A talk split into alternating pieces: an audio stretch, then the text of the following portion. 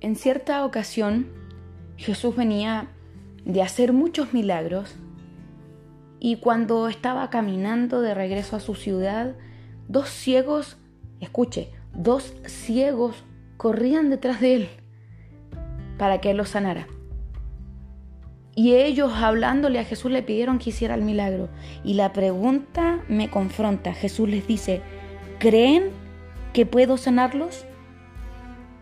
Y esta es la pregunta que a mí me confronta. ¿Crees que puedo hacerlo?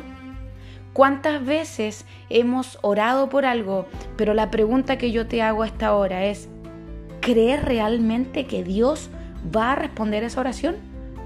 ¿O estamos haciendo un trámite?